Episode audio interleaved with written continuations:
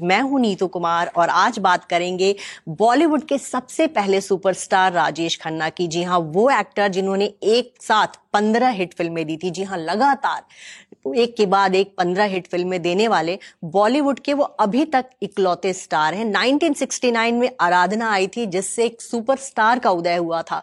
और लगातार 1972 तक जो है, एक के बाद एक राजेश खन्ना ने पंद्रह हिट फ़िल्में दी। और कहा जाता है कि उनका जो स्टार्डम था? आज तक किसी एक्टर को नहीं मिला।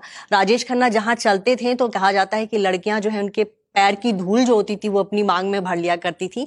उनकी सफ़ेद विदेशी कार जहाँ अगर किसी स्टूडियो के बाहर खड़ी होती थी या फिर कहीं शूटिंग हो रही हो, वहाँ पे अगर वो कार खड़ी होती थी तो लड़कियाँ जो है उस कार को अपनी लिपस्टिक से लाल कर दिया करती थी।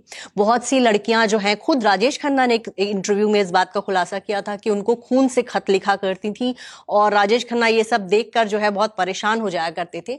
और एक बार तो ऐसा हुआ था कि जब राजेश खन्ना की शादी हुई थी तो ये खबर आई थी कि कई लड़कियों लड़कियों ने आत्महत्या तक कर ली थी। तो ऐसा स्टार्डम किसी ने नहीं देखा। अमिताभ बच्चन, जो कि मेगा स्टार कहलाते हैं बॉलीवुड के, उन्होंने भी ऐसा स्टार्डम जो है नहीं देखा। खुद अमिताभ मानते हैं कि उस दौर में जिस तरह से जो दीवानगी थी राजेश खन्ना को लेकर, वो जो है किसी और स्टार के बारे में नहीं थी। राजेश खन्ना का जितना क्रेज था, आज भी लोग राजेश खन्ना के बारे में उनकी बातें जानना चाहते हैं, उनकी फ़िल्मों के बारे में जानना चाहते हैं, उनकी निजी रिश्तों के बारे में जानना चाहते हैं तो आज भी उनका क्रेज जो है बहुत बरकरार है। राजेश खन्ना के बारे में कहा जाता है कि जब अमिताभ बच्चन की बॉलीवुड में एंट्री हुई, एक रोमांटिक हीरो थे राजेश खन्ना, लेकिन जब बॉलीवुड में एंग्री यंग मैन आया तो उनका जो बॉलीवुड में करियर है, वो थोड़ा डगमगाने लगा और इससे वो काफ़ी हताश होने लगे थे, काफ़ी परेशान रहने लगे थे, क्योंकि राजेश खन्ना की फ़िल्मों में रोमांटिक गाने होते थे, पहाड़ी सीन्स होते थे रोमांस होता था, कुछ पारिवारिक कहानियाँ होती थी।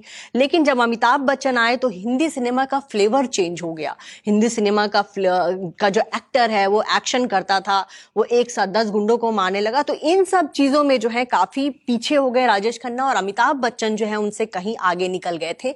लेकिन कहा जाता है कि राजेश खन्ना का जो करियर ढलान पर आया, इसके पीछे कुछ ये वजह भी थी कि राजेश खन्ना बहुत मूडी थे। उनका जब मूड होता था, वो फ़िल्म के सेट पर जाते थे। अगर कभी उनका मूड अगर सेट पे खराब हो जाए तो तुरंत वो जो है वहाँ पर शूटिंग कैंसिल कर दी जाती थी। कई बार होता था कि अगर शो का जो टाइम है, अगर शूटिंग का टाइम सुबह नौ बजे का है तो वहाँ राजेश खन्ना बारह बजे पहुँचते थे। इस बात का खुलासा उनके साथ काम करने वाली बहुत सी एक्ट्रेसेस ने किया। वहीदा रहमान ने उनके साथ खामोशी नाम की फ़िल्म में काम किया था। और उस फ़िल्म में जब वो जाती थी, जबकि वहीदा रहमान उस समय बड़ी स्टार थी, और वहाँ पर उनको राजेश खन्ना के लिए घंटों इंतज़ार करना पड़ता था सेट पर, और वो लेट हो जाते थे।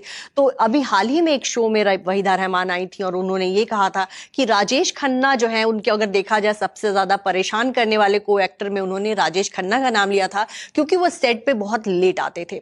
कुछ ऐसी ही कहानी जो है, शर्मिला टैगोर ने भी अपनी किताब में लिखी थी कि राजेश खन्ना जो है, आराधना फ़िल्म के बाद बहुत बदल गए थे, क्योंकि इस फ़िल्म के बाद उनको बहुत ज़्यादा पॉपुलैरिटी मिली थी और कहीं ना कहीं वो स्टारडम और लोगों का जो प्यार उनको मिल रहा था तो उसको वो संभाल नहीं पाए और वहाँ भी शर्मिला टैगोर की उस दौरान शादी हो चुकी थी और वो चाहती थी कि समय से सेट पर आए और समय से घर जाएँ। भले ही शर्मिला समय पे सेट पर आ जाती थी, लेकिन राजेश खन्ना जो है वो समय पे नहीं आते थे। इस वजह से शर्मिला टैगोर को जो है अपने घर पहुँचने में बहुत लेट हो जाती थी। तो उन्होंने भी अपनी किताब में इस बात का खुलासा किया कि राजेश खन्ना सेट पर बहुत लेट आते थे और इस वजह से जो है वो भी अपने घर लेट जाती थी और कई बार तो वो डरती थी कि वो राजेश खन्ना के साथ फ़िल्में ना करे। लेकिन क्या करे, राजेश खन्ना और शर्मिला टैगोर की जोड़ी जो है, बहुत ज़बरदस्त हिट थी। ऐसे में जब उनको फ़िल्में मिलती थी तो वो ना नहीं कर पाती थी।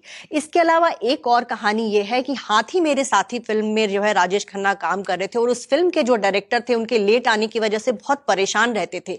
तो एक बार जो है उन्होंने सेट पर बच्चे की पिटाई करनी शुरू कर दी। जब राजेश खन्ना ने वो देखा तो उन्होंने कहा कि आप बच्चे को क्यों पीट रहे हो। तब उस डायरेक्टर ने कहा कि मैं आपका गुस्सा इस बच्चे पे उतार रहा हूँ।